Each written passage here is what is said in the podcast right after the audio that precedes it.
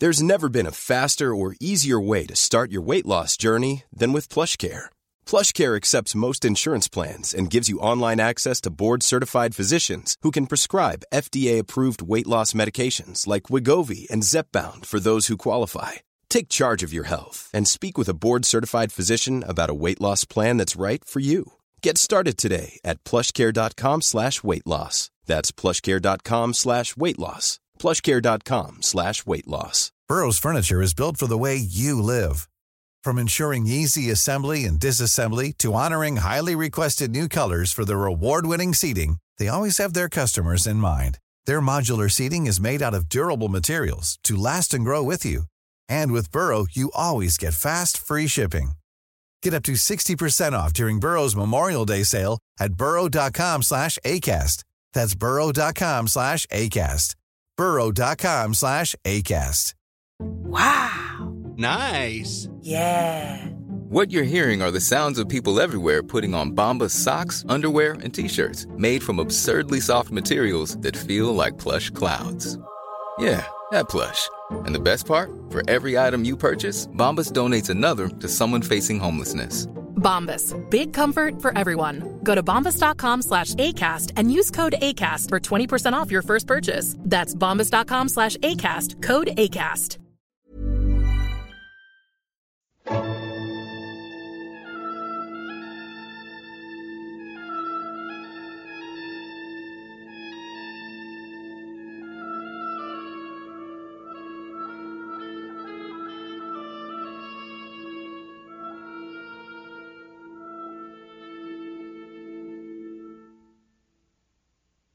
سلام.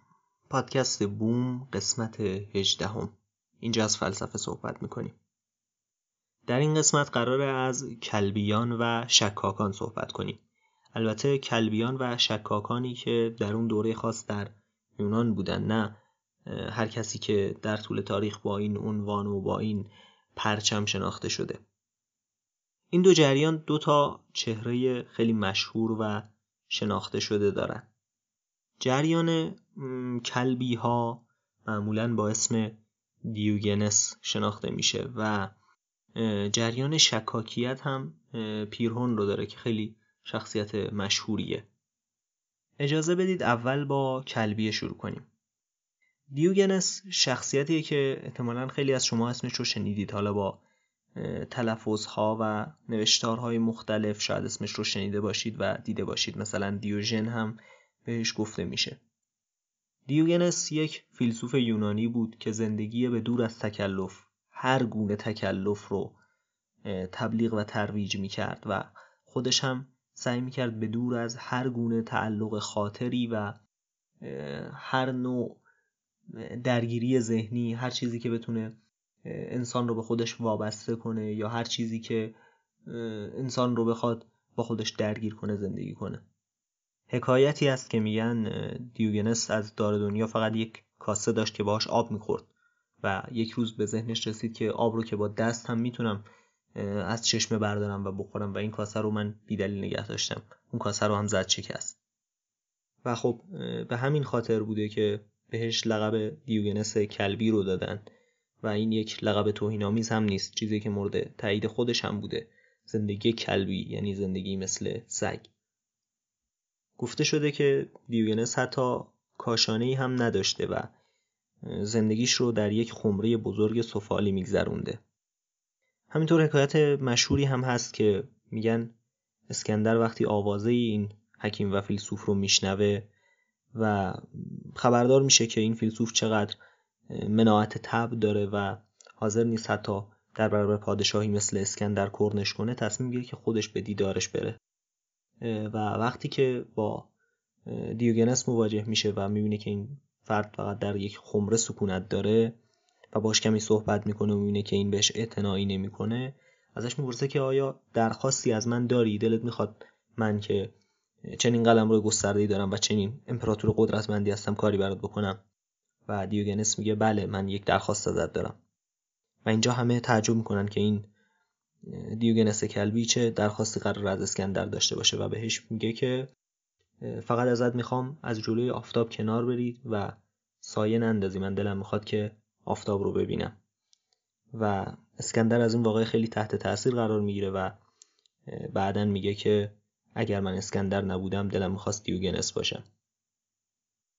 پس دیوگنس باید یک شخصیت کاریزماتیک و تاثیرگذار بوده باشه که اسکندر رو به گفتن چنین جمله‌ای واداشته.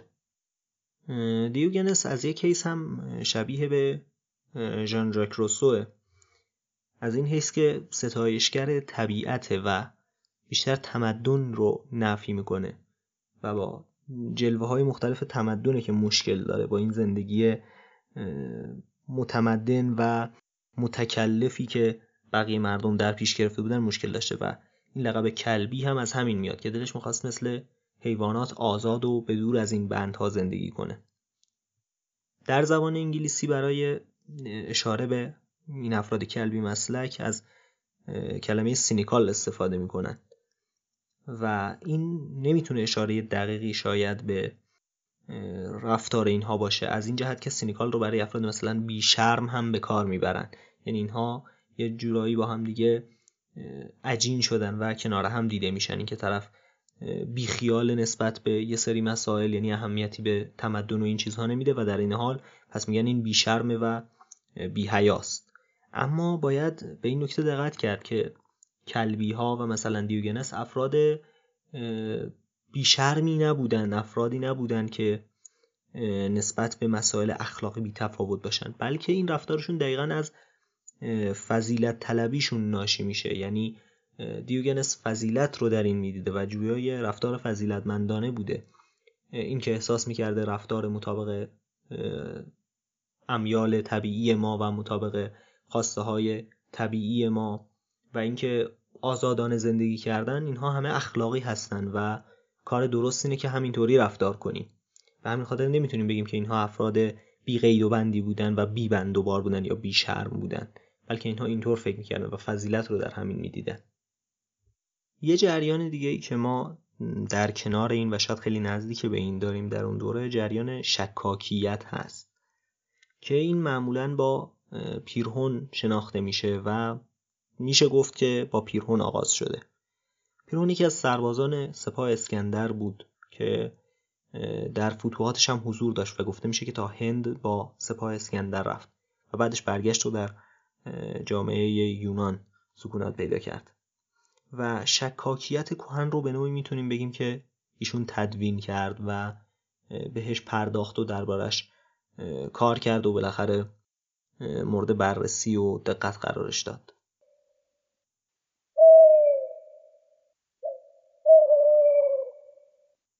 ما شکاکیت رو در فیلسوفان حتی پیش از سقرات هم می‌بینیم.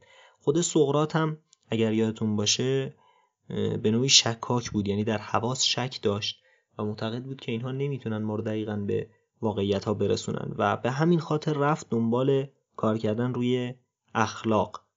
و خلاصه حتی وقتی فیلسوفان قبل از سقراط رو نگاه می‌کنیم رگه هایی از شکاکیت به خصوص در حواس و در رسیدن به واقعیت در مسائل خارجی اینها رو می‌تونیم در اینها ببینیم چنین شکاکیت هایی رو.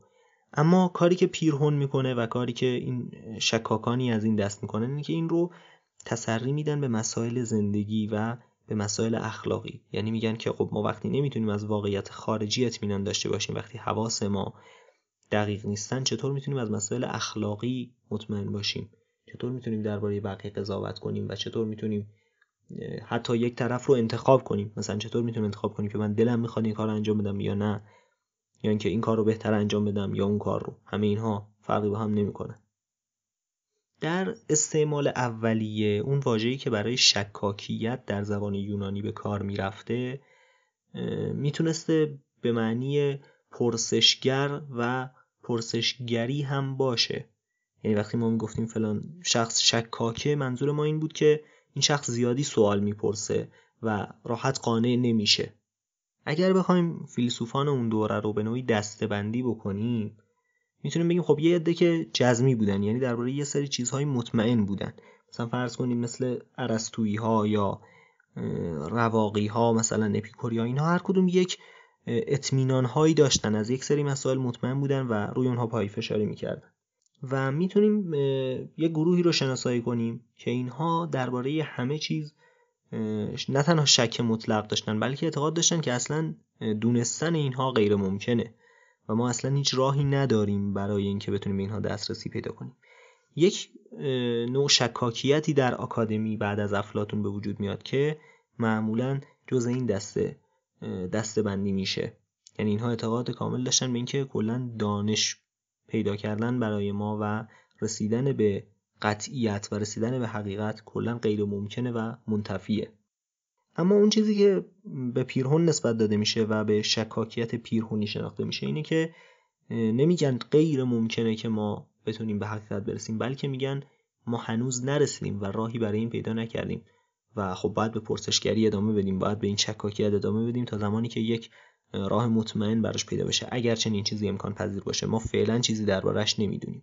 پس اینها حتی از اینکه ما می‌تونیم بدونیم یا نه ابراز اطمینان نمی‌کنن و درباره این هم معتقدن که باید شک داشت و باید پرسشگری کرد.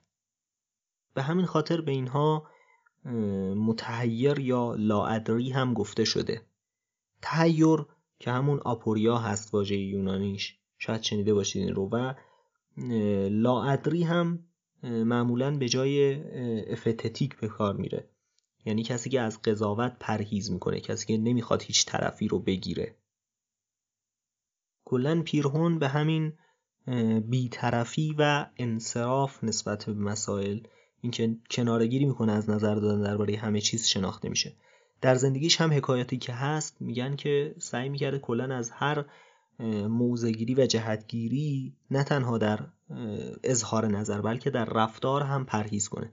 مثلا وقتی که با یک خطری مواجه می شده از اون خطر دور نمی شده و فرار نمی کرده و معمولا بقیه می اومدن نجاتش می دادن. مثلا وقتی در راه بوده و یک عرابه به سمتش می اومده از سر راه اون کنار نمی رفته و می‌خواسته با این کار نشون بده که تصادف کردن و تصادف نکردن در واقع هر دو براش یکسانه چون یقینی از خوب یا بد بودن هیچ کدوم نداره و باز یک حکایتی است که میگن یک بار یک سگی بهش حمله کرد و این ناخداگاه ترسید و خودش عقب کشید و بقیه به خاطر این سرزنشش کردن گفتن که این خلاف نظریات تو بود. و هم گفت که خب طول می‌کشه و سخته که آدم بتونه از احساسات انسانی گذشتش فاصله بگیره. این رفتار البته شاید یه خورده عجیب و غریب به نظر برسه. که ما حتی در مواجهه با خطرات هم سعی نکنیم که خودمون رو نجات بدیم و جون خودمون رو حفظ کنیم. اما باید دقت کرد که نمیشه به همین راحتی انگ احمق بودن و نادان بودن رو زد به شکگراها اینکه اینها سعی می‌کردن همه های پشت سر رو خراب کنن به این معنا که همه ذهنیت های قدیمی که توی مخشون کرده بودن رو دور بریزن و سعی کنن که از اول اول و با پرسشگری محض و با شک کامل به همه قضایا نگاه کنن البته خیلی دقیق و جالب توجهه. این دقیقا همون کاریه که دکارت با انقلاب فلسفیش می‌خواست بکنه. یعنی می‌خواست همه چیزهای قبلی رو دور بریزه و برسه به اولین جایی که میشه ازش یقین داشت. و خب رسید به اونجا که گفت من میاندیشم پس هستم. تنها چیزی که می‌تونم ازش مطمئن باشم وجود داشتن خودمه که حالا بعدها به اینها خواهیم پرداختین دیگه. نمی‌خوایم واردش بشیم الان اما موضوعی که جای دقت داره. یعنی دکارت هم در همه چیز می‌خواست شک کنه. مگر یک منزل اولیه‌ای که بشه ازش شروع کرد و بشه ازش مطمئن بود. و دوباره اینجا همون کاریه که پدیدارشناسی هوسرل می‌کنه. و این اون راهیه که به هایدگر می‌رسه دوباره. هایدگر هم می‌خواست از وجود پرسش کنه و اینکه خود وجود به چه معناست و به چه معنایی در نظر گرفته شده در تاریخ فلسفه. یعنی می‌خواست پرسشگری رو خیلی عقب بکشه از اون چیزی که مسلم فرض شده بود بدیهی فرض شده بود یا اینکه اینطور تصور شده بود که همین یک معنا وجود داره و همین یک برداشت وجود داره. و اینها می‌خواستن با پرسشگری برگردن به مراحل عقبتر و زیربنای معرفت و شناخت ما رو عوض کنن. این اهمیتی که شکاکیت و پرسشگری برای فلسفه ما داره. این قسمت از پادکست هم همینجا به پایان می‌رسه. خیلی ممنونم که تا آخر شنیدید. روزگار خوش.